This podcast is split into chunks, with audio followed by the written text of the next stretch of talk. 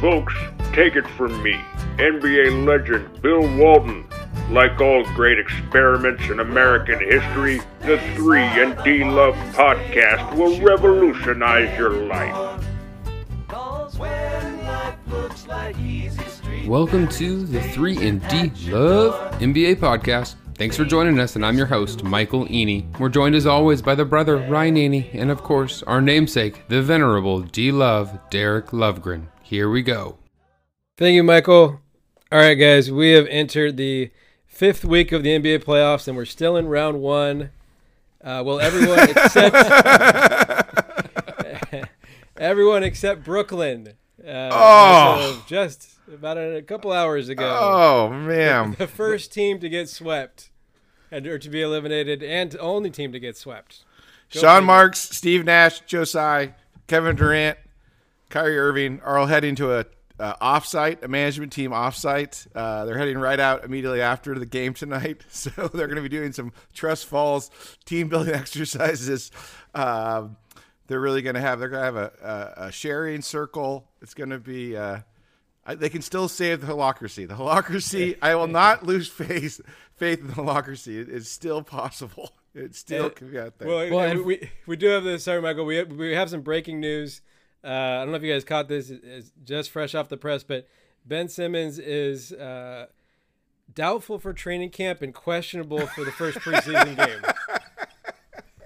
oh man. I, I, I was going to come in with the uh, that Ben Simmons was rehabbing for game five, but uh, that one, we, we, we missed that one. the great American hero let me down. what what happened there? I mean, what's your guys' read on that? Where were They the all Net- hate him. Were the Nets just trying to push him to actually play, and then I like that at this point nobody gives him the benefit of the doubt of the possibility that maybe his he re-aggravated his back, like you said. Everyone's just like, no way. There's a lot going on there.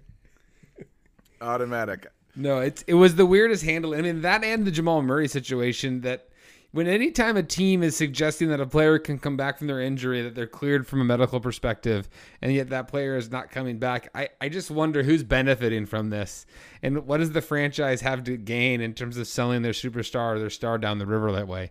I mean, it, just it does really create a unique environment, especially for these teams down 3-0 or 3-1. It's like what what what what are they hoping for here? Well, it doesn't help when said player though is doing tomahawk dunks and then it's still out, i.e. Zion Williamson. Yeah. I mean, fair. it's like it's it's not anybody. I mean, is it just that he's out of shape? Is this he's got to go on the uh, the Barkley diet? If it tastes good, spit it out. Is that what he needs to do? Because like you see him. I mean, if you can do like a a windmill dunk, like that's incredible. He's an incredible dunker. He's one of the great dunkers of his era. But it's like you're good, man. That that Yeah. should be like the sign of I'm good. Well, isn't there anyone in the room and or in the building that can be like, I don't think this is such a good idea. This dunk here. These are not Yeah, good yeah. optics for you. yeah. I think blocking his comeback is Brandon Ingram. Seriously, man. That's been yeah. Guys, He's, Well, he's like guys, he's like there's a new alpha in town. yeah. It's like Anthony Edwards looked around and Karl-Anthony Towns sighed relief. Brandon Ingram showed up and was like, uh, "Hey Zion, uh, why don't you just you know why don't you take some rehab days away?" Well, guys, I'm, I'm, I'm joking about how uh, you know round one is is uh, at least for some series it is kind of dragging a little bit. So with some of these three one matchups, Never, never, Derek. you know, yeah, but It's like the first four days of March Madness, but spread over four weeks. It's the best. It's the best of both worlds. no, I'm with you. I'm with you. If some is good, more is better. So, I but I was wondering with some of these three one matchups that we're seeing, uh, do we do we not wonder if like the best three of five should make a return? Like I think Doc Rivers would be in favor of that at this point. I mean, with the number of three-one leads he's blown, I think he probably would in general, right? yes, they have him right where they want a Doc Rivers team. Well, yeah. How how many of these like three one series? I mean, we saw the Raptors win tonight, so we know that's that's a real series now. Um, but like, are they any other three one series that we're seeing? Are they? Um, I mean, it seems like Miami and Milwaukee are putting putting uh, Atlanta, Chicago to bed more than likely. But you know, Denver's got a little life. Jokic, maybe, maybe guys. Say no, no, it doesn't seem like it. But maybe. Yeah, Not I- seeing it. yeah, it just doesn't. Uh, yeah, I, yeah. It, it seems like a lot of those are going to go to four, uh, in, in Game Five. But I yeah, I just the the Philadelphia thing. I mean, my two my two uh, my finals picks are both out now, so all I have left is the Raptors. I have the Raptors. Come on, Raptors! I have the Raptors, and uh, don't let me down. Because if if they did if they if they win Game Six, Yeah, pressure's they on. I mean, if they go, get to a Game Seven, come, having won three in a row, I mean that's and Harden, 76ers Harden's getting trauma. a DNP in Game Seven if if it goes there. He's pulling a full Simmons. Yeah, Rivers might not show up either. There's a lot of trauma uh, within that team. So I mean, and if if Embiid lets this happen, though, I mean that's that's that's a that's a uh, that's Yeah, a mark. That's a mark on him as well, Well, right? I mean, as like Barkley would say, he he is the one driving the bus at the end of the day, right? I don't know if you if you saw that oh, it was great. Durant. Yeah. It was great. I mean, the, when he compared, the, my favorite part is when he compared Durant winning the Finals MVP to Iguodala winning it. Yeah. that was great. Well, and everyone just played their role perfectly. He leans over and he's like, "What do you say, Shaq?" And Shaq's like, "Yep, you got it, man." And then Kenny's like, "Not so fast." And I'm like, "You would say that, Kenny? Those mid '90s two rings, man, that you sure hang your hat on." Uh, I think Hakeem was driving the bus. I think you were you were back left. Yeah, I mean, with the Golden State, the only thing I would disagree with Barkley is I think he did say he didn't think Durant was the best player, but I kind of thought that that one we say there was multiple people driving that bus, but his point was though he joined the team that won 73 games, so right. Well, and I liked his point that Curry, Curry in the end is driving the bus. It's his bus. Like it's it's like Durant got in his bus, and maybe they took turns driving. You know, but it was a little bit like when I, uh, you know, we drove. D Love and I drove with Grant up to the Eastern Cape, and I kind of just jumped in the driver's seat uh, for the second leg, and Grant just looked at me like, "What do you, what do you think you're doing there, buddy?" So I think that's Steph. Steph's too nice a guy. He lets everyone. That's He gives everyone a chance to drive. Everyone feels like they're driving. I mean, I mean.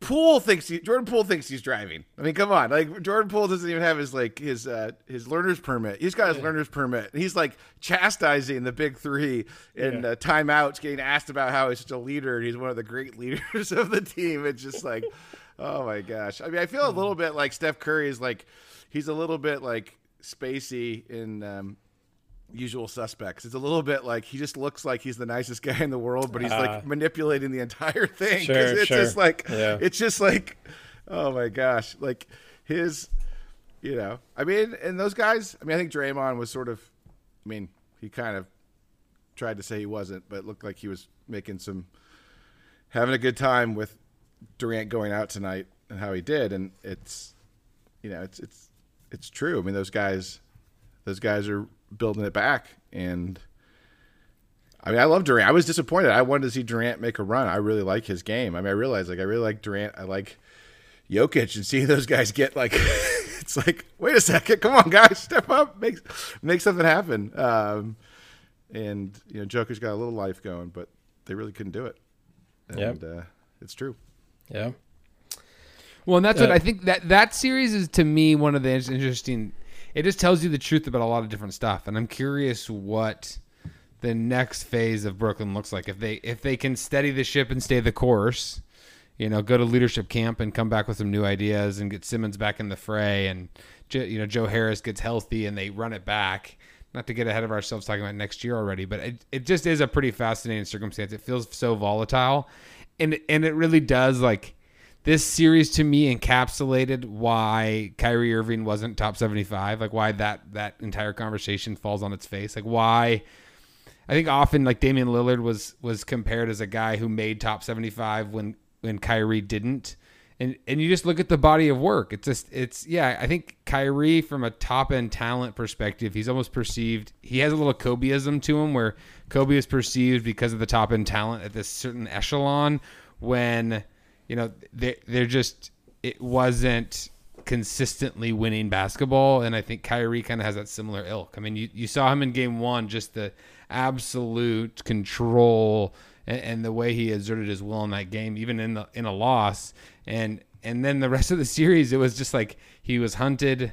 He was, you know, he was taking bad shots. He was impatient. He was turnover prone. I mean, I think collectively it was just sort of like, cool. He's really good at dribbling and finishing layups, but you know, it's not necessarily something that I think creates an environment where you know the Nets can have a winning culture. And so I'm curious what that looks like going forward because it, again, it's just I think Nash got a lot of criticism and a lot of it was fair, but simultaneously you kind of wonder like if if it really is the holacracy we joke about is like is Kyrie and KD really going to be open to running a bunch of motion sets and going like full curveball on it? Like I don't I don't think they were going to they were they were going to buy into that. Um, and and that's one of the only things I think collectively that would have given them a shot against the Celtics is to have something that was more holistic and and movement oriented to not necessarily rely on the ISO games that clearly weren't working through the four games. So I mean, Ka- um, Ka- Kawhi got. I mean, sorry, Kyrie got quoted after the game.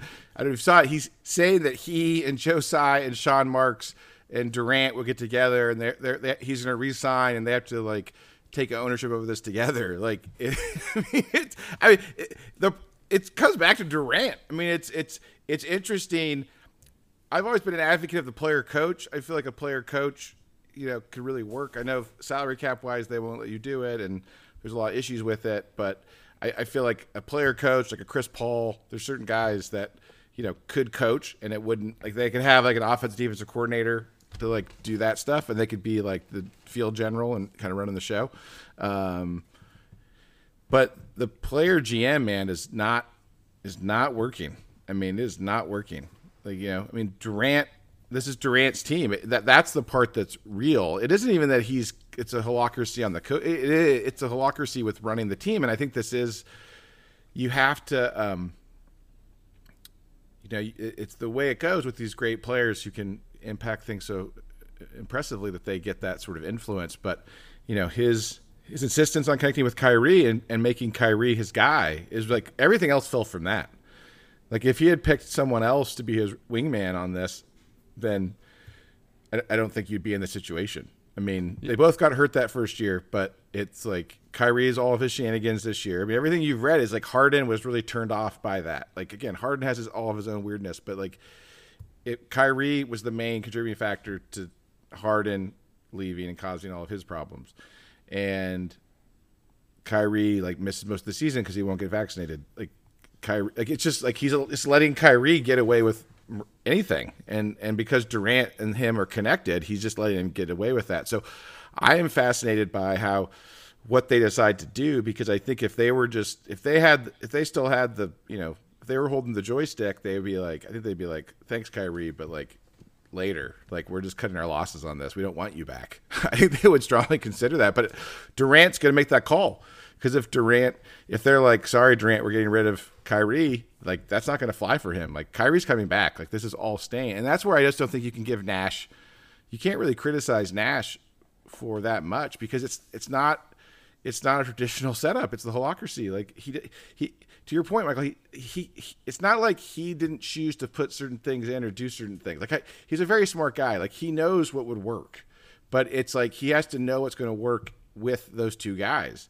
And Durant is an incredible like he is a fundamentally sound basketball player, but he still has like you know star um, habits, bad habits, and you know he's he doesn't want to like like you said he doesn't want to run off of like three picks and do dribble handoffs and kind of do all those things that it requires against good defense. He doesn't want to do that, and so I think it it fundamentally comes back to Durant, and I love Durant, and so it's sad to see that, but he chose Kyrie, and he he's connected with him, and he um, you know, he got him into this mess, and it's on him. And I appreciated that he also said like he didn't throw Nash under the bus because he shouldn't, but he, at least to his credit, he's like, hey, you know, Nash got dealt this horrible hand. Like it's Nash is good. Like you know, so I, I don't think I would not do anything with Nash. I don't think it's like you're going to get like a better play caller in there and put in a bunch of zippy. Like Quin Snyder's going to come in there and get them all running the the wagon or the blender or whatever they call it. It's like that's not going to happen with these guys. And I think that was the part. I'll finish with this. That was the part that resonated with me is that in today's NBA, you can't just run kind of ISO, sort of just kind of you know, kind of very base stuff. Like you, you, you have to have like, you have to have continuity. You have to have some continuity things that you do where you can kind of like help people get to the right spots and do the right things and help them get shots. And I think that's like they just didn't have that. They didn't do that, and and that's what you know. When you run into a great defense, it's it's tough, man. Well, especially mm. if you don't build a roster in a context that allows for that, right? It's one thing if they'd surrounded Kyrie and KD with three shooters all the time, which conceivably, if Joe Harris doesn't get hurt and maybe then Simmons is the only non-offensive threat, it's a different environment. If you have Curry, Simmons, you know, Harris and the two stars, and it becomes a different environment where you do have a little bit more of a driving kick option where the Celtics don't just get to double off of Bruce Brown and Andre Drummond or Nick Claxton, right? All of a sudden you have two, you know, non-factors offensively. I mean, Brown did some things, but you know, almost by design, right? Like if Bruce Brown's taking 18 shots a game, you're you're going to feel pretty good about your defensive game plan at that point. And so I, you know, I, th- I think you, you hit the nail on the head though. At the end of the day, Durant gets to decide how this goes, and and you know, I don't have a ton of hope for the fact that like this will change in a positive manner, just because the way he's spoken of these things you know how basketball is not all that he is not everything he cares about and and and, and to a certain degree that's like a healthy life perspective and also for the trajectory of the Nets and maybe Joe ultimate goals of winning a championship, it may not translate to exactly what he wants. And I'll just add with Kyrie that uh, Boston fans would be happy to remind everyone that this was not Kyrie's first disappearing act, um, as we remember from a few years ago. Uh, big story though uh, of week two of the playoffs has been the number of star players who have been going down. Devin Booker, of course, with the Suns. Khris Middleton of the Bucks are likely going to miss multiple weeks with injuries, which is, as we've talked about, is making us question the popular pick of Suns versus Bucks as the finals matchup uh, or rematchup. Uh, although the question now is whether the Suns will get past the Pelicans in the first round. Whoa! A question we did not see coming a month ago. And uh, and we'll also be wondering which Pelican is going to beat up Chris Paul. Um, Get- Alvarado, take a, Alvarado. take a nu- take a number. yeah. Actually, did you see uh, what what Ingram said? yeah, yeah. We can take this. We can take this out back. Yeah, yeah, he, was, he was serious Ingram- about that. That was no Jimmy Ingram said Butler. I. Well, I think Ingram said I beat his ass a couple years ago. I'll beat it again. Because you see the clip when he The was Laker- with the the Lakers, they got Lakers, into it the first LeBron year. Oh, okay. Yeah. What was he? He punched him in the Rondo or face. something. Yeah, it was the Rondo Paul fight, Oh, that's right. Okay. and he came he and he he came out of nowhere and punched Paul in the face. I mean, do you, do you guys can you guys tell like which of the NBA guys are real tough? Like we know Jokic is because his brother. We we get Jokic, but like the average NBA guy, can you tell? Like if you had told me before all this stuff, the last couple of games, that Brandon Ingram was a real tough guy, I would have no. I would have had no idea. Like he went to Duke. He doesn't seem to be like the like he seems a little soft sometimes in his game. He shoots a lot of pull ups. Like but he is like this all brought up like that i forgot that like background he had with them like that was a serious statement like he Yeah. he's he's not a jimmy butler As i just i don't know like who, are the jimmy butlers and who are the ingrams like i can't tell It's been harder to perceive since like the mid '90s. right Uh, when you like- can't find any right, like in the garden yeah well, the. Pistons, it was like everybody on their team. It was Mahorn, Laimbeer, like no one questioned that. And then now Sally the was Sally was a little bit of a Sally. Yeah, though. yeah, yeah, yeah. he was a little Sally. That's- little that's- Sally, yeah. isn't that how no, that was- No offense, no offense. Yeah, yeah, yeah, yeah. yeah. Well, I, there's when I found out, oh, okay. I'll just say this: when I found out that Ingram's mentor was Jerry Stackhouse and they were both from Kinston, North Carolina, I was like, okay, that makes more sense. Because Stackhouse is one of those legendary like badasses in the Don't league that him. just they're the guy you didn't mess with. But I like your point, D. It's, it's like it's like we we knew up until about the mid '90s, and like yeah, before then it was like okay, you don't cross this guy, this guy, but now it's like I don't know. But sometimes it, until it comes to a head, you just never know. Like we never knew how tough Nolan Ryan really was until Robbie Ventura tried to. Attack him on the mound, right?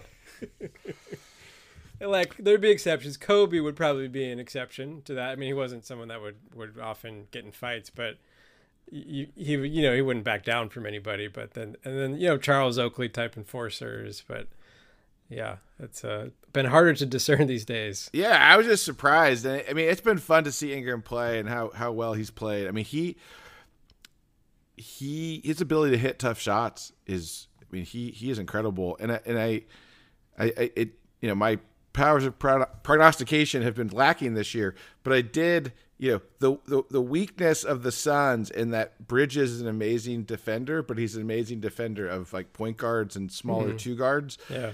Um, you know the sort of I think Zach Lowe calls them the apex predator wings, the big six nine guys who can just shoot over anybody.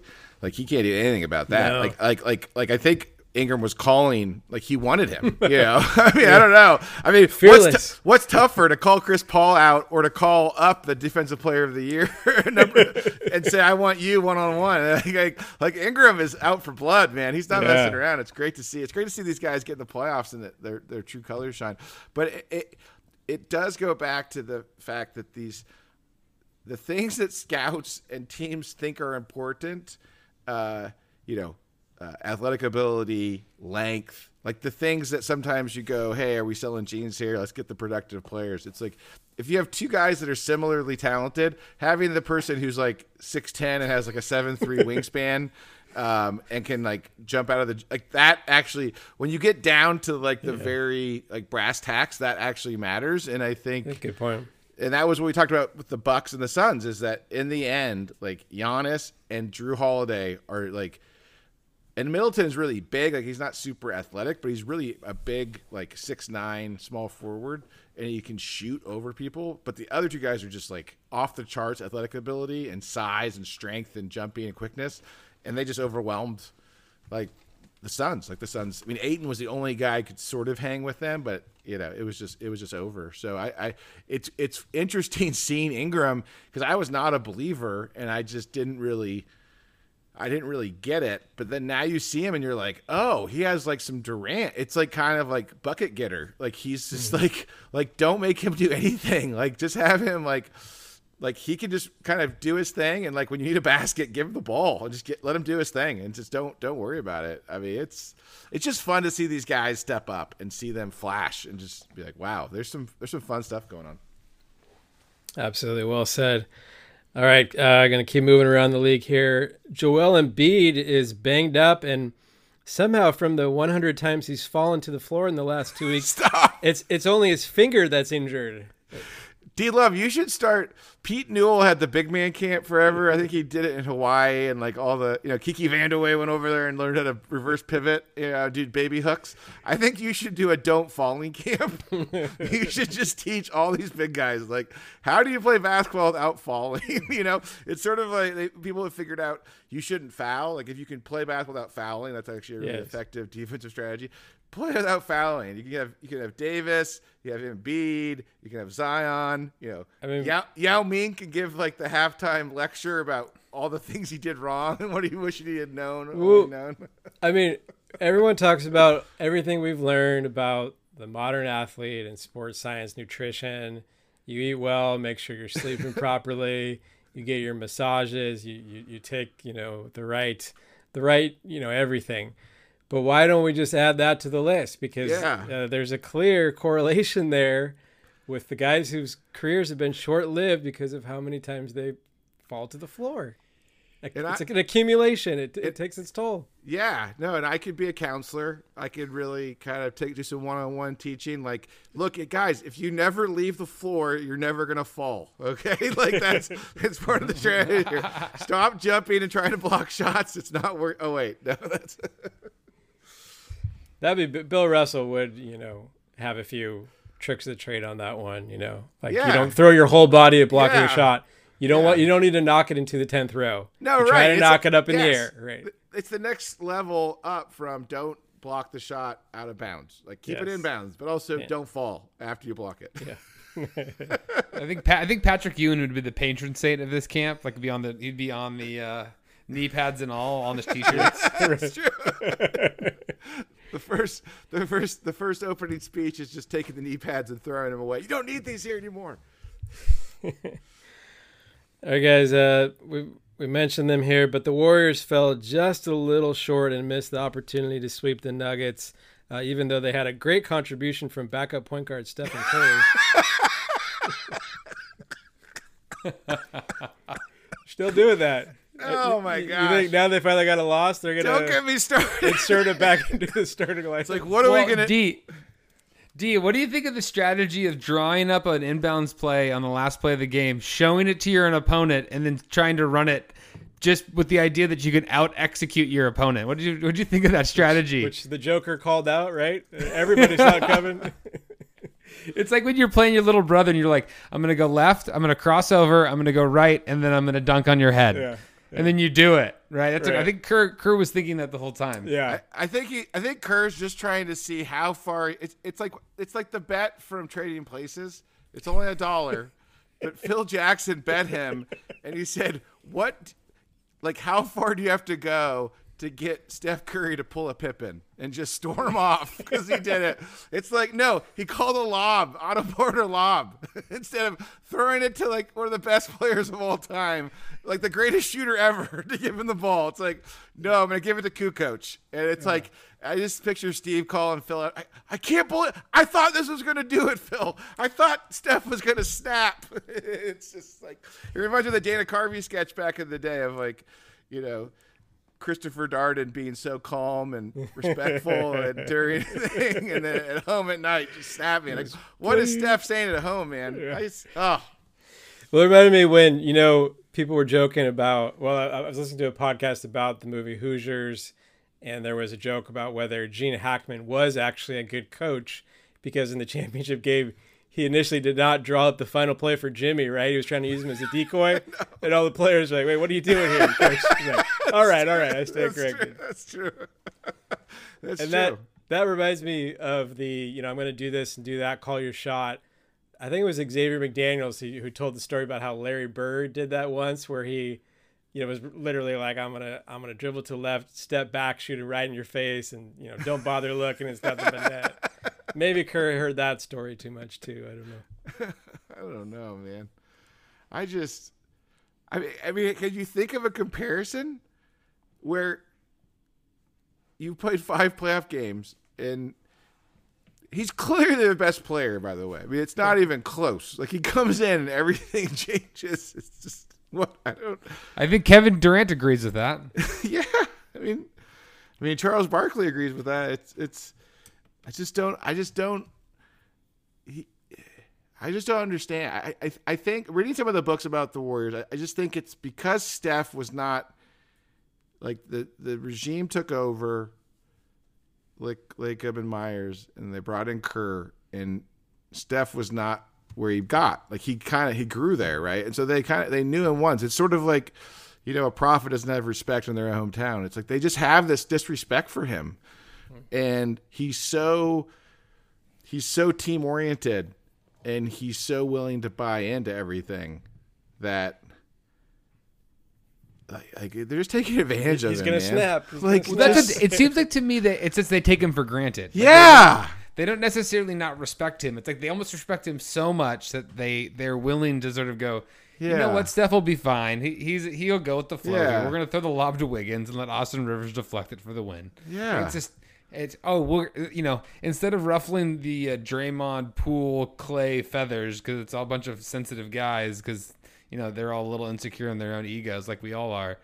We're just going to keep Curry on the bench, and we'll play him 38 minutes a game. But we're gonna we're gonna start on the bench. Like it's But it's it's- just wild to me that they won't. He won't do what needs to be done. I mean, that's the you know that- that's that, that's the question here. They just take advantage of of his you know charity in a lot of ways and his willingness to be flexible. Yeah, he's like the good son. It's just like it's just like it's like Curtis. Yeah, you're totally right. He doesn't want to disappoint, you know, P- Wiggins or Poole, and so or Clay even. And it's it's like well, I'll just like Steph will be fine with it. And yeah, we it, it makes it easier to man. Like the argument is, it makes it easier for him to manage his minutes because then he just can just play. He comes off the bench so he can finish the quarters and finish the games more easily. It's like Steve, what was your job again? Like, what is your one job? It's to like manage the minutes and substitute. Like that's really all you're required to do. Do you really need to bring him off the bench to do your job for you? So, I didn't know if it was just like we've got we've got uh, you know Poole just rolling, so we just want to ride that hot hand and not mess with that until uh, things start to go south. So I was wondering now that they finally lost, maybe they will uh, make a change and get him back at the start of the lineup. But Yeah, it's We'll just like, but it's the same. It's like it's one thing to do that for Kevin Durant, but to do it for Jordan Poole is a little much. It's a little much. I mean, it's just like, I mean, and I, I think you're right, Michael. I think Draymond has that perspective where he just like he gets how great Steph is, and he like, but he understands he's all about winning, and like there's. Like I feel like that's true of him. I just don't know if the other guys, if it is. they just have something that holds them back. I think it's it's it's really bizarre. Um, it, it, it and Draymond better have respect for him because Draymond makes their offense like ten times more complicated because he can't shoot or score. I mean, it's like what? Look at this amazing offense, the handoffs. He's great in the four on three. It's, it's it's because he can't shoot or like do normal offensive things. He's just like zipping passes left and right because the windows. It's like a quarterback who's not mobile. It's like he has to throw Yeah. in these tiny windows Right. because he can't buy any time. And it's like, look at that accuracy. It wasn't so accurate when he nailed Klay in the head though. So one- so- Yeah, you ever notice he like starts to take a like a jab step, like he's gonna go to the basket, and then very very quickly moves out. It's like no one's buying that anymore. And he wasn't. He didn't used to be that way. Oh. Oh, if only Luke Walton was still coaching him. He'd be, he could. I don't know. Well, we Yeah, just yeah. we wish Cur- Curry well and working his way back into the starting lineup. Uh, so I, I am curious, guys. I mean, where do you guys fall with Golden State's performance so far? Obviously, you know they they, they whether it's Fast Five or whatever we want to call this this lineup, you know they they are rolling, even losing in Game Four. It, they seem to have found something that they can really defend, and then they're just they have that they seem to have recaptured that component that even the pre-Durant Warriors had, like the the original death lineup, where it was just, you know, there was at no point in that fourth quarter against Denver did I think Golden State was, you know, gonna at least either tie it or or win. Like it was just, I was like, oh, the Avalanche is coming, and then all of a sudden it was like eight, and then it would get to five, and then it get back to eight, and then all of a sudden they were tied, and you're like, okay, this is what this is kind of what you expected when you have you know every like every like weird bounce that seemed to end up in Klay Thompson's hands. You have Curry doing Curry things. You know, it's just it's just amazing that they've been able to find the magic again. I mean, is that where do you guys find yourself with Golden State? I mean, Phoenix is struggling. The entire East is in a little bit of disarray. I mean, what's the what's what's the recipe here? Is Golden State the favorite to come out of the West now? I think the biggest thing might just be that they're winning the war of attrition right now. Yep. I mean, yeah, they're like playing, knock they're on playing wood. great. no- They no do one's look, out. they do they do look really good. So, I mean, my reaction to that is that I think right now they're probably going to be the I would consider them the front runner uh, to to win it all. Uh, but we've we're going to see a lot when they get tested against uh, you know likely Memphis in, in the second round. But what do you think, Ryan? You buying or selling on Warriors? Oh yeah, I mean among the West, definitely. I mean Denver is really really bad. Like the non-Jokic players are horrible. Like, like I don't even know. Like Will Barton hit that three to you know clinch the game, but he is not. Like there's just not very many guys that have positive. They don't do much positive offensively or defensively. Really, I mean they're just getting like worked.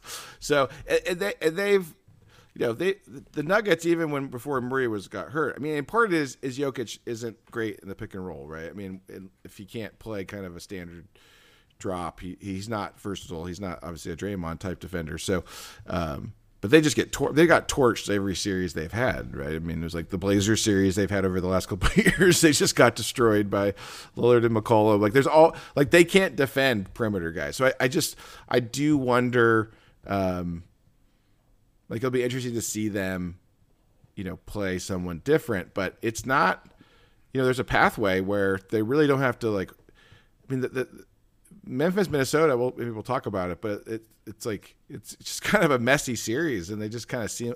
It just feels like a team that like like if they play that Golden State lineup, they're just gonna like make some mistakes. At least Minnesota for sure, and but even Memphis just kind of seems discombobulated, and it just feels like they could easily get like you know two or three 12-0 runs a game, just hitting like three threes because they're not like totally locked in and engaged, and so um, and obviously with Phoenix in a in a dogfight and and kind of seeing, I mean, it's just. I mean, is Dallas their biggest concern right now? If, if with Doncic coming back and kind of finding, like, they're gonna play small. They're fine playing small. They don't. They don't really care about that. Like, they can go after Doncic in the pick and roll, and like they can they can attack people, but like they can switch everything. They kind of know how to play that sort of defense. They can play like a five out team too. They like doing that. You know, Maxi Kleber's sort of he's not a Draymond, but he's kind of a weird like play perimeter offense, kind of at least do some interior defense. So it's interesting. I, I would just be most concerned about them is like, and it's obviously very long, is trying to play a team like Boston, who has like, like could switch everything and is like so physical, like what they did at the Nets. I just, I mean, I just feel like that lineup will be, not only will like they be able to stand up against that, that the, the fast five lineup, that they will destroy that, that fast five lineup on offense. Like they will just, they will just like who's gonna guard Tatum? it's like I mean Wiggins. I mean it's just I just feel like I would just be really scared of Boston, but that's a good thing if you're scared of like the, the looks like the toughest team in the other conference. So I feel like they have a great road to the finals, and it, for me it all comes back to Steph. I mean he and, and Draymond. I, I just feel like Draymond being fully engaged and healthy on defense. I mean that. I mean I am pulling for Jokic like again more than I ever thought I would be. Just wanting to be like I was like that game three. I was like okay here we go. He's like 38 and 17. He's like playing hard and great, and then he goes to the post and just gets ripped by Draymond. I'm just like boom boom boom boom boom it's like oh man here we go. Cue up the uh, you know no tech Ben tweets coming right now. Um, Somehow, I mean, no, no Tech Ben said he'd rather have Draymond than Jokic for a play, rather have a defensive center than an offensive. I was like, oh, I don't know. I think every that's an interesting point, though, right? I mean, there's yeah, a certain no. degree is does he have fundamental limitations that are un like schemable? Does Jokic? No, I mean, he, and, he has, I'm curious about this. Like, like to, to, let me let's expand on this. Like, does Jokic have these structural limitations, particularly around the modern NBA game the, that is so guard and wing dominated, where you kind of hunt mismatches and you play pick and roll basketball? that it's it's it can't be overcome at least in a in a long outstanding way for for a player like Jokic to really persevere in the playoffs or is there is there schemes around it I mean you wonder if like does does Nowitzki have the same career he had if he's yes. playing more in the modern era than he did 15 years ago and and and I'm curious the the second part of this and I asked this question to you guys earlier is like why is Jokic getting this slander that he's getting as a two-time MVP getting you know nearly gentleman sweep probably in the first round you know back to back performances whereas Durant is is basically getting a pass for playing with a better supporting cast. I mean, I think objectively the Nets have a better supporting cast than the Nuggets, and they're both playing the favorites in their respective conferences. And instead, Jokic gets totally slandered, and Durant gets a total pass for for his failure to perform in in large parts. I mean, what's what is it? What's the what do you what's your read there, Rye? as the as the resident Jokic defender? Um, yeah, I mean, I think.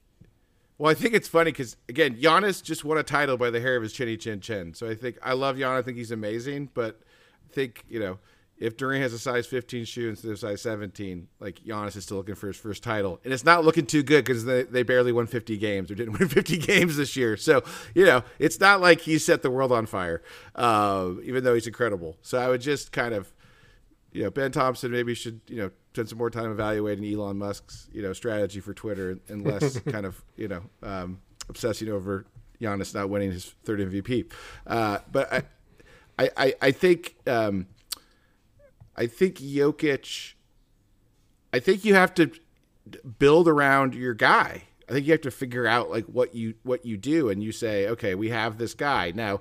If you have LeBron, if you have even Giannis, it's like a simpler it's a simpler build because they don't have they they're two way players in a way that you can't really like take advantage of. So that's that's a that's an advantage. That's better. I'd rather have one of those type of guys that'd be easier to build around. But at the same time, you can build around them. It's just the problem is this Nuggets team has no. It, it makes no sense. Like he paid a lot of money for Will Barton and Monte Morris. They're paying. They're paying real money. Like they're like combined for like almost twenty million bucks. Like that's not nothing. And they they're mediocre. They're replacement level. Aaron Gordon is not there. So I I would say you can still like a Nowitzki, a, a Jokic can still win the title but again, if Jokic had Middleton, he had Jrue Holiday like D'ing up, you know, Steph Curry right now and just kind of all over him, or Mikal Bridges, or like some defensive oriented people around him that could kind of like help with that. Or a, you know, Giannis didn't, you know, things clicked in part because they got rid of Jason Kidd as their coach, but also because they got Brook Lopez who could take over like the rim protection duties. And so Giannis just freelances on defense. He doesn't do anything. He has like no responsibility. I mean, it's a he's an incredible defensive player, but he has no.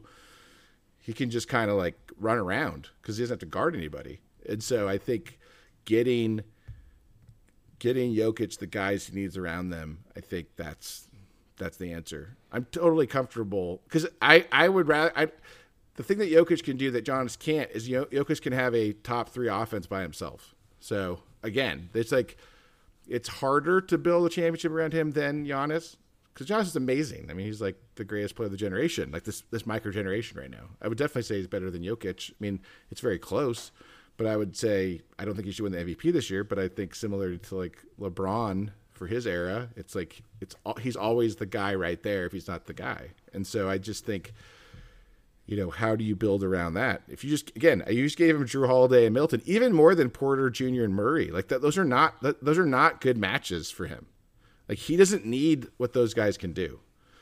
He doesn't need guys who he needs some guys who can play defense. Like they should like they should look at the Mavericks and go get the equivalents of Tyson Chandler and Jason Kidd and Shawn Marion and get all he needs is like his equivalent of Jason Terry. He just needs like kind of a guy who's good but not amazing who can score off of him like in his clutch. Like it, it doesn't need that much. It's just you know, I'm, I'm anti Tim Connelly, so that's the easiest defense I have for him. But I, I prefer to have Giannis. I, I, don't think there's anything to say that I'd rather have Giannis than Jokic. I, I wouldn't say it's like that big of a difference but it's I would pick Giannis over him because he doesn't. He's a two way player, but again, he barely won a. T- I mean, he dominated, and he came back two out to win four two, so he totally earned it. There's no question about it. But like, we're just so close to him, like, you know, not having Middleton, not having a title, trying to figure out how to get this going, going into Boston, which is going to be like that's going to be a. I mean, I am so excited for them to knock off Chicago and just see Giannis against Boston. Like, I love it. I hope Giannis does it. That'd be amazing. I'd be like so happy if Giannis could just kind of like just destroys them single handedly and just does it. I mean, I would be like Giannis, Giannis. I love Giannis. He's amazing. I mean, come on, he's the greatest guy ever. So I'm, I'm team. I'm definitely team Giannis. I just don't. I just, I just kind of see the like.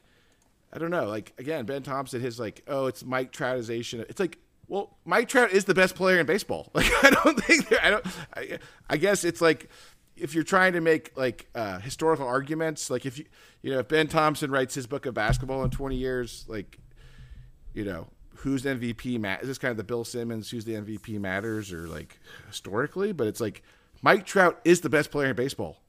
Like legitimately is the best player in baseball. So I think the best player baseball should be like in the conversation for MVP every year. No, he may not get it because his team sucks, but he still should be in the conversation. And like, if another guy better than him has a much better team year, then he should get it. But if his, his this other guy has a team that only wins like three more games and kind of looks crappy a lot of the year, then I think they should chill out a little bit and relax and maybe kind of you know go for it again next year. Well, and I think you're fair in like the individual MVP conversation. It's certainly true. I, I probably would push back on the concept that it's that they're pretty similar. It's like pretty close. I, I actually think that margin is larger simply because of the flexibility that a player like Giannis at this point in his career provides. Whereas there's a pretty there's a pretty rigid model that you have to build around Jokic to be a really competitive winning team. I don't think they have the recipe right now. I mean, Porter Jr. wasn't playing 18 months ago because he couldn't defend. And then he decided to become one of the better shooters in the NBA. He played a lot. He got his max deal, and now he's hurt. But like when he comes back, if he comes back, he's still going to be a phenomenal shooter. But it's like it's it's the rich get richer on that end of the court, whereas defensively they have that issue. And so I think that that difference between a player like Jokic and a player like Giannis not having that flexibility is a pretty big you know detractor to what the future holds. That that's again, that's yeah. Most players have limitations that way. I might like. I mean, what are you supposed to say? Yeah, I mean, if there's a gap, I, if it's a si- more sizable gap, like you're saying, I think it's more like LeBron Steph from five years ago, like Gian- Giannis.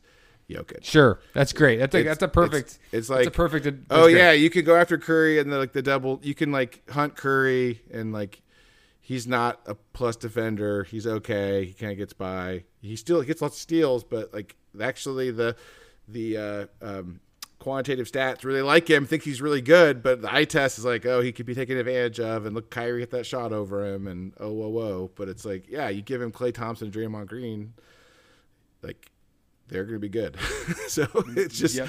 I just feel like, and Giannis got his two guys. Like, I think yeah. Giannis is special, and I think this is Giannis is the best player. Like he's the best player in the league. Like I, I, I definitely like I think he can beat Boston, and I'm like so excited to see that. And I would again, I can't say it enough times. Like that makes me I'm most fired up about that than anything else in the playoffs is right now. It's just to see him. I mean, like the Pelicans are fun. Like it's been great. It's so fun, but just seeing Giannis just try and like attack that wall and just see what he can do against it. It's just going to be I mean, it's going to be a one man show. I mean, it's going to be tough. And his supporting cast is not. I mean, it's de- it's not Denver level yet, but it, like if, if, Holiday goes out, it's getting there pretty fast, man. Because Grayson Allen and, and, such. So, but yeah, I just think I think Jokic is like he's a little bit like Curry. He's hard. So I think when people are saying, "Oh, it's Nash," he's like Nash, and we're looking back at Nash. He's like he's not like Nash. He's like he's like Curry. Like he is like, you know, he's incredible, and I think those numbers tell us something important. But yeah, I, I, if if you were like, I need to start a team, do I pick Giannis or Jokic? I'd pick Giannis for sure. I, I don't think the difference is as big as you're saying, but I think it's like an automatic pick. you know, I don't think. Yeah, big enough so, that it's obvious. Yeah. yeah. Remember how well uh, Toronto built that wall against Giannis uh, two or three three years ago? There you go. We forgot about we forget about that because uh, recent memory is him winning a championship. But, well, it, uh, it, and that's the hard part is that at Phoenix, like, who did he who did he beat? right? I mean, he he beat the Nets, who had Blake Griffin was guarding him. Okay, that's not. I mean, and then he goes to Atlanta, and it's like John Call. I mean, it's like that team is not like built. Uh, that's not a great defense. Right. right. Some Capela maybe, and I think Capela is incredibly overrated. Like I don't, I, he's okay, but like that's not. And then it's Ayton, and a bunch of like non-athletic guys. Like there, there was just no. I mean, yeah. So it's, to your point, D. Like this is going to be like that Miami series and that Toronto series where it's like these guys are like athletic and gonna like coming in waves at him. So that's why I'm like mm-hmm. so excited. It's like well, and Horford is the OG line builder from like four or five years ago when Giannis came on the scene as sort of the the, the freight train, and it was like Brad Stevens build the wall, and like I have the I have the literal Giannis stopper in Al Horford. I mean, Al Horford signed with the Philadelphia 76ers under the premise that between Embiid and Horford, they would have like 48 minutes of defense for Giannis. I mean, that was that was the point three years ago. Which we, was that what, did work, they let did they, well. did, did they let Jimmy go to get him? Was that their Jimmy replacement? I think it was, wasn't it? yeah, I mean, I think in lieu of uh, you know they were appeasing Ben Simmons, but Sticking sticking with this this theme of uh, the stars aligning for Giannis, that's a really good point. The the the, the matchups was a big star aligning. The Durant missing that three four three pointer by you know millimeters or whatever in round two and then him surviving the uh, the near injury against it was it Atlanta the hyperextension yeah, right? Those those three things were kind of many many miracles all in the and the the Hawks are like are the worst conference finalists since I don't know when. I mean it, it, they they were not that was not a serious Trae Young is amazing but that was the not, Blazers.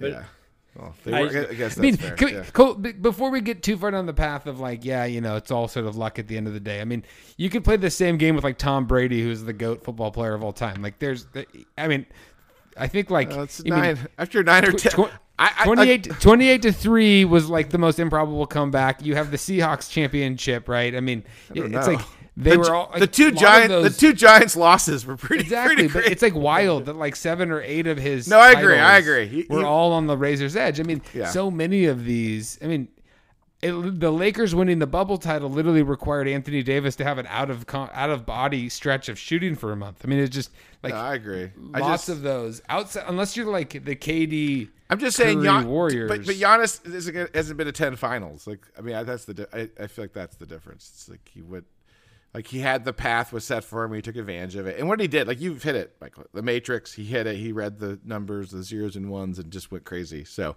that's why I'm psyched because I'm like, he's actually gonna have a challenge. Because Ayton was kind of a challenge, but they had no one else who could do anything with him at all. And and most teams don't because he's so incredible. And so I just I do just to your point, yeah, I like that point. Is like when he's run into teams that can throw like a bunch of guys at him, and and, and we got to give you know Brad Stevens, man. I mean, gotta give Udoka credit. I love. I don't know. You guys saw that tweet I sent around that someone put right where they like. Yeah. put Blake Griffin on you. Like, I just that is to is Udoka. Like, it's just. I think that actually is how he like all that stuff he was talking to them in the. It's like Udoka carries himself like like. Can you imagine if he was like actually had two MVPs like Steve Nash, how he would coach? Because it's like he was like a role player who Right, who right. uh, had a good career, but like, you know wasn't that long. He's just like clowning his guys left and right. It's just like I'm telling you, man. It's like the Neil Long. It's the Neil Long, dude. The guy doesn't lack confidence, obviously. So Oh, he's shooting his shot. I mean, the great thing is, is you know, his guys were just young enough that he could definitely bring it. Like, I would actually be fascinated to see a guy like what his career looks like, and if he ever finds himself in a circumstance where, you know, he di- he has sort of built-in stars, like he has. Like, could can he, do it go with the net? Could he do it with the Nets? Could he? Could, could he, he go stay with the net? fulfill? Could he stay with the Nets and done it with Exactly. them? Like would it have worked? There was a great video where, um, after they got the gold medal, think Udoka was was Udoka maybe working with Pop on the staff maybe, but he they were all there. Patty Mills was there, and there was a video about Durant like talking trash about how they were going to beat the Celtics and stuff with Udoka going there. But it's like, yeah, Udoka. But Brad Stevens, I mean, and also making the move, which he gave that weird like sw- swap, top one predicted swap in like 2026 or something, which always is like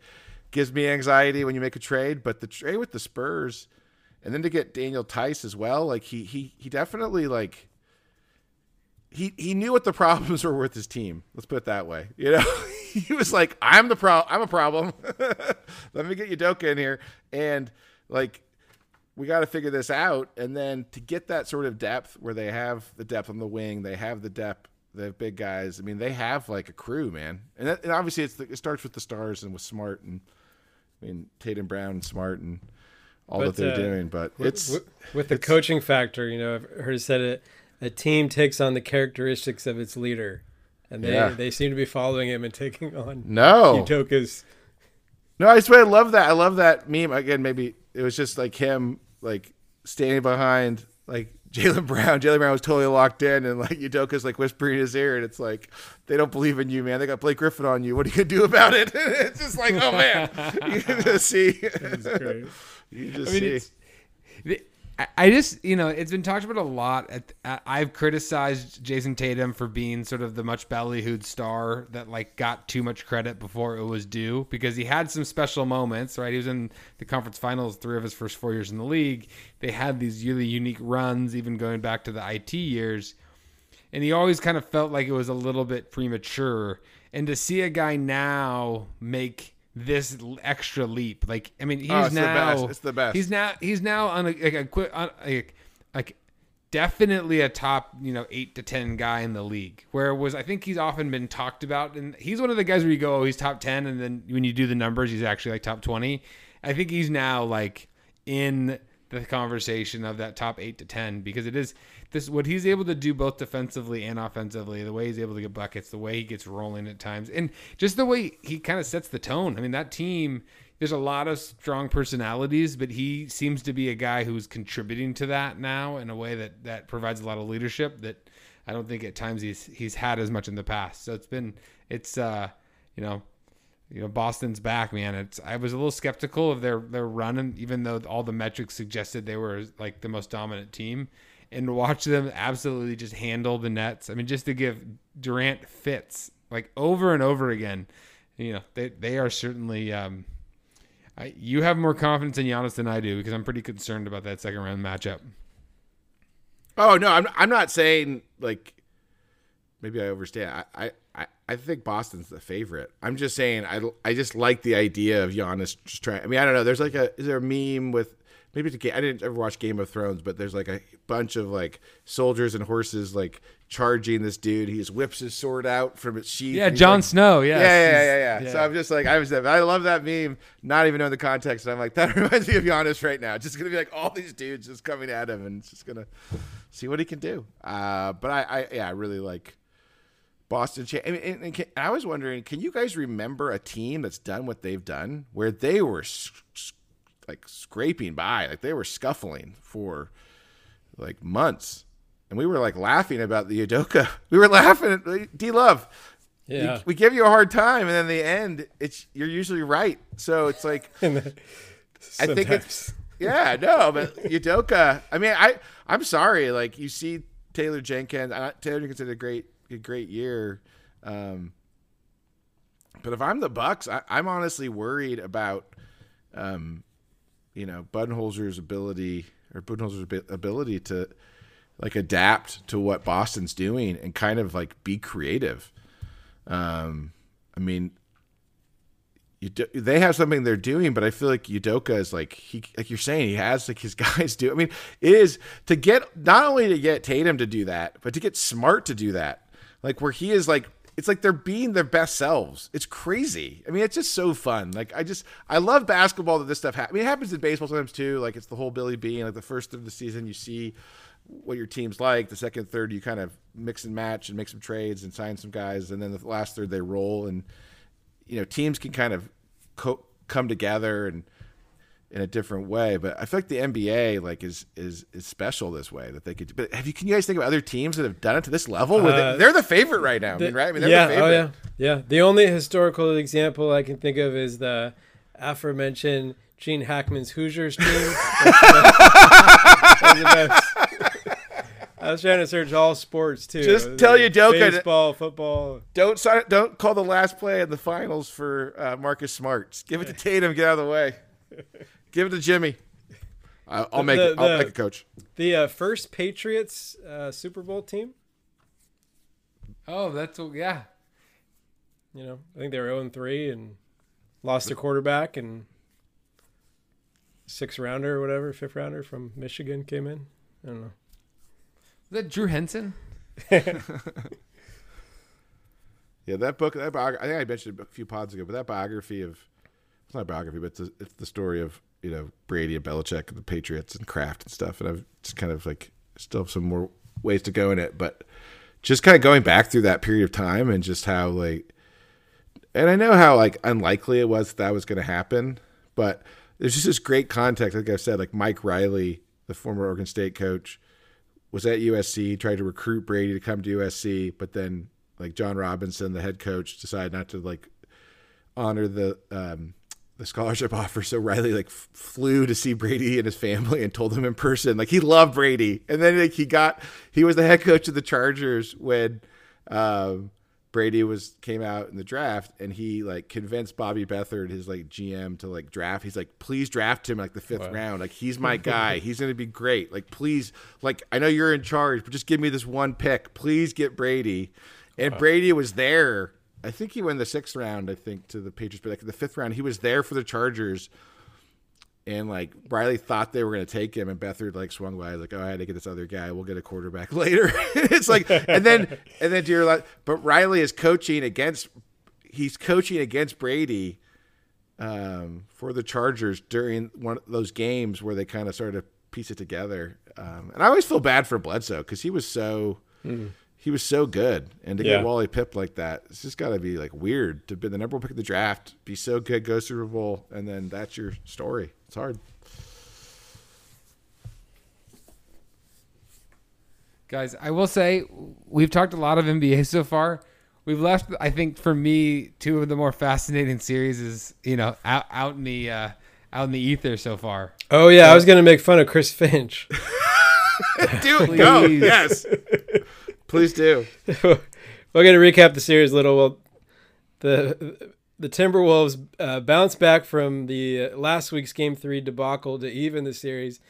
Timberwolves coach Chris Finch has learned his lesson after they had twenty plus leads at multiple points of the game. He gave assurance that he's moved the needle on consecutive points to allow an appointment an appointment. Better I do this earlier on. An opponent have before calling a timeout. I think it was 21 points. He's vowed to keep it under 20 before he calls a timeout next time. Sorry, I screwed up the, the the setup there. But uh, and then I have the note that Karl-Anthony Towns also vows to complain less and use his fouls more wisely and read the moment better. He's like the weirdest combination of like really effective player and also just has no idea what's going on half the time. Like it just the the amount of times he he seemingly take you know does a take foul when he has three fouls in the second quarter or he like sticks his ass out on a screen or he like angrily charges through somebody just to prove a point and you're like my guy i need you playing 38 minutes a game not you know proving a point with your fouls Yeah. it's it and meanwhile then he, he'll hit like three jumpers in a row and like have this flailing drive for an and one and you know it's just it's it's that team is like it don't the Timberwolves to me are bizarre because they're they're really capable, really talented, and also just they're not like any other NBA team I can remember. Like Towns is like this incredibly skilled big man, but has his own issues in terms of staying on the court. Edwards is like gonna be amazing, I think, but is still like a year away. He just kind of falls, he kind of floats at times and falls away, kind of shoots fadeaway jumpers instead of going to the rack.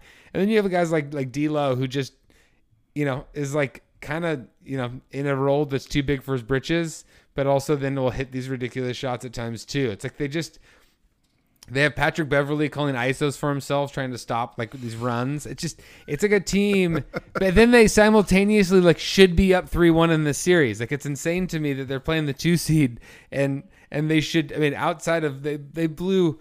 You know, I was watching that game on DVR, and when they got to the second then they had, when I got to 26, the second in the third quarter, the second time they got up by 20, I started fast forwarding, and I'm, I kid you not, it was in a matter of four minutes. It went from a 26 point game to like a five point game. I was like, Wow. this this is like the inability to discard Desmond Bane, who's like the only reliable shooting threat on the entire Grizzlies roster. Like it's just they just lose him just regularly. Which can I say, Desmond Bane has been a, a just illumination this this playoff so far. He's so fun to watch. I mean, he's like he's it's like such a substantial contributing reason to why they're so good. And also, when uh, Taylor Jenkins got fined for criticizing the referees after Game Four, they the, the players insinuated that they were going to cover his fine from the NBA, and Desmond Bane said said he wasn't going to pay the fine for his coach. No, you gotta love those guys. You gotta love. Them. I love that Jake had said that there was arrogant refereeing. I was like, that's a good one. I like it. Arrogant. refereeing. Make yourself the make yourself the center of attention. I don't know if you saw it too. I think this came out tonight, but um, Bane posted something where you know Ja Morant was announced the Most Improved Player award winner, and uh, it's a video of Bane walking into his kitchen. Oh, and yeah, I saw that. The Most Improved Player award is there for him, and Ja Yeah. Morant had it brought to his house for him. Nice. So it's like these guys are great. I love that. That's Memphis. awesome. Come That's a on, great story. Feel good story. Come on. Bane's not paying. His coach is fine. They're having so much fun. You know, we need more. We need more of that. Uh, Minnesota has a lot of drama. I mean, do you think? I mean, I mean, with Morant apparently injured at some. I mean, he's not his full self. I mean, how do they deal with Bane? I mean, is that something Beverley? I mean, do you think? Do they have Beverley kind of? Do you move off of Morant and just try and take Bane away, just so they don't have that that shooting or that sort of outlet? It sure seems like that's got to be a component here, but I, I I really do think so much of Bane's game is sort of the it's it's got some Klay to it. Where Yeah, it's sort of- Klay. I- I'd say the same He thing. He moves Yeah. and shoots, and he, he's willing to dribble a little bit more than Klay is. But I just I, I think they can.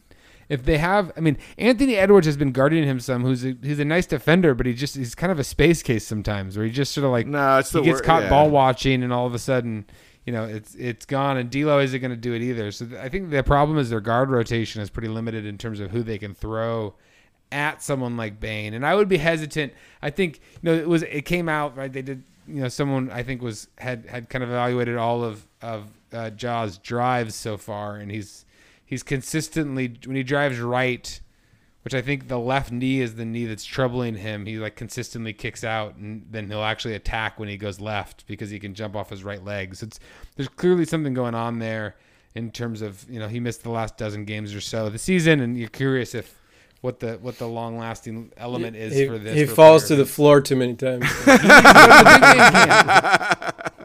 D Love Camp. I, I also just, I mean, yeah, Finch made um, there was a major error, and I love, I love that. uh, but he's actually done a really nice job there, and I really like him and Nick Nurse because they have uh, experience coaching basketball in the United Kingdom. I think uh, Finch coached the Sheffield Sharks, and as someone who spent a little time in Northern Ireland about 20 years ago, coaching like you know, get, coaching basketball, it's it's fun seeing these guys kind of from the like the frontiers of, of basketball in the world, like coming back and, and coaching this, and um, yeah, it's uh, yeah, I mean, it's gonna be interesting. I mean, two two to your point, Michael could be three one easily. Um, it'll be a fun. It's gonna be a fun environment in Memphis. All right, guys. Uh, well, you got something else, Michael? Well, I just it's so funny how the both the Sun series and the Grizzlies series, I think they, they feel like they're sort of mirrors of each other because they're both two two. But Phoenix in the same way that I think Memphis, it's like if you don't have both, you know, game one, Phoenix really should have won and, and, and had control of it, but it did get tight late until Chris Paul just did Chris Paul things, right? And they lose game two with this awful transition defense, particularly, which I think is a component in a number of these series and then and then they win. The Suns win Game Three, and that's a game the Pelicans like very Yeah, easily it probably could yeah. have. It was there. It was it was there for Paul them, just man. took over. Yeah, and Paul did the mid range thing he did again, and and you know, it's the Pelicans were like never again. There was like Herb Jones and Alvarado, you know, all in closing time because they were not letting Paul going to do his that thing. Which, that shot block Herb Jones had too. Like you seen Oh. those pictures, that video of him like race. It, it's not only the fact that he got there and like how far he jumped. It was that he came off someone else to go do the rotation. He's like a one man rotation. I mean, it's like he don't need to point and talk with anybody else. Herb Jones is going to do the rotation and I'll take it into his own hands. That was incredible. I love it. It's so I- great. I do have to give you guys some credit for casting doubt on the Suns last week. If you may recall, I I wasn't buying that, and I, I didn't think they would even without Booker. I didn't think they were going to have this kind of trouble with the Pelicans. Well, Like, it's I thought the Pelicans can make it interesting, but I just felt like they would still Phoenix would find a way to win, and now I have my doubts. Well, it's a good. I think Michael's spot on. It's a good comparison, you know, where you have Phoenix and, and then kind of the Memphis role, and then you have like New Orleans, kind of the the Timberwolves, where they're like young and they have a bunch of competitive dudes, and they're a total hot mess in terms of how they play and what they're doing, and you're just like, oh my gosh, like like you said, like like what is Jaxson Hayes doing, like throwing. you know, Jae Crowder down and like getting tossed. It's a game three. You're like, oh, come on. I mean, I didn't know his dad was Jonathan Hayes, like a tight end in the NFL. So, you know, it was kind of going back to his, his early days. His, his- made his dad proud, I'm sure. Finally, my son finally hit somebody. Uh, but I, I just, they're both hot messes, but they're, they have, you know, you sort of have the Edwards Ingram thing where they're just like so, um, so talented and so good. And it, yeah, it's fun seeing these young guys play. And it's, it's just so great. Like, that's where I do like the play in that these guys had to compete their way to get in, and they had a chance to get in. Like, um, in New Orleans, like, they could have easily like it, it, without the plan, they would have been done. Like they would have, they wouldn't have made the move for McCollum. They wouldn't have done any of this stuff. They would have just been done and rolled it over again. But they were like, we're gonna do this, and it's hilarious that like, I mean, CJ to a certain degree, but like Herb Jones and Alvarado are saving uh, their GM's job. I mean, it's just like, I mean, when you get Herb Jones like that, you kind of are like, okay, well, you got you got something going. I don't know, maybe that was Trajan Langdon made that pick, but it's like it, it's just it's just what is wrong with these stars though? I, I do feel like are we back in kind of like an early mid '90s like Big Dog Robinson Iverson era where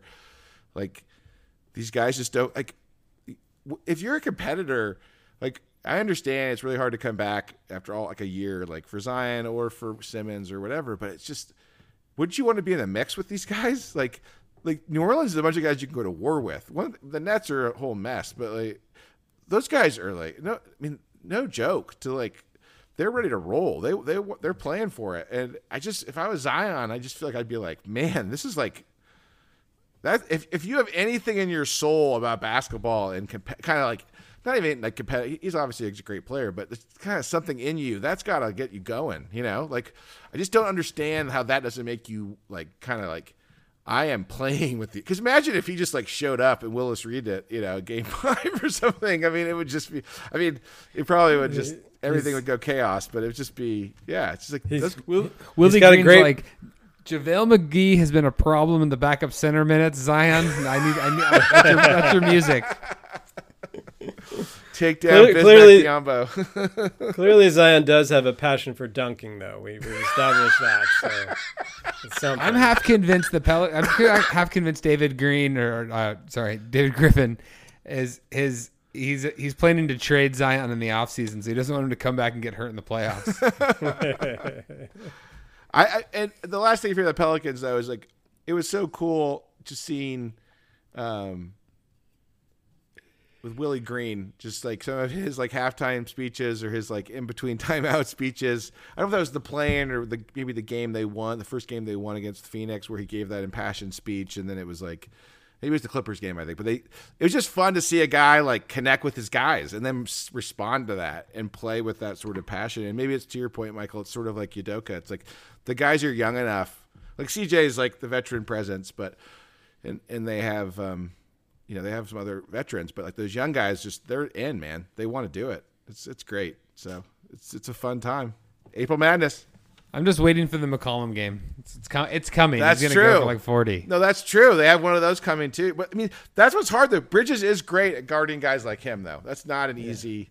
That's not easy to deal with Bridges. But yeah, it's it it it could be. So, and I just it- yeah, He's he's like two he's like he's like two for nine from three in every game. So it's, he's bound to go five for nine in one of these and just go off. All right, guys. Well, our uh, apology apologies to the Joker. He's getting tired of reminding critics that he's a one man team, so he uh, he left left the left the waiting room. we love you, Joker. we love you. Good luck. Come on, Joker. Goodbye, my love.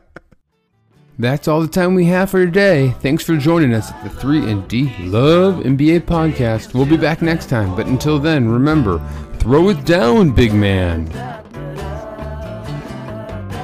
This isn't just a great podcast, it's a triumph of the human spirit.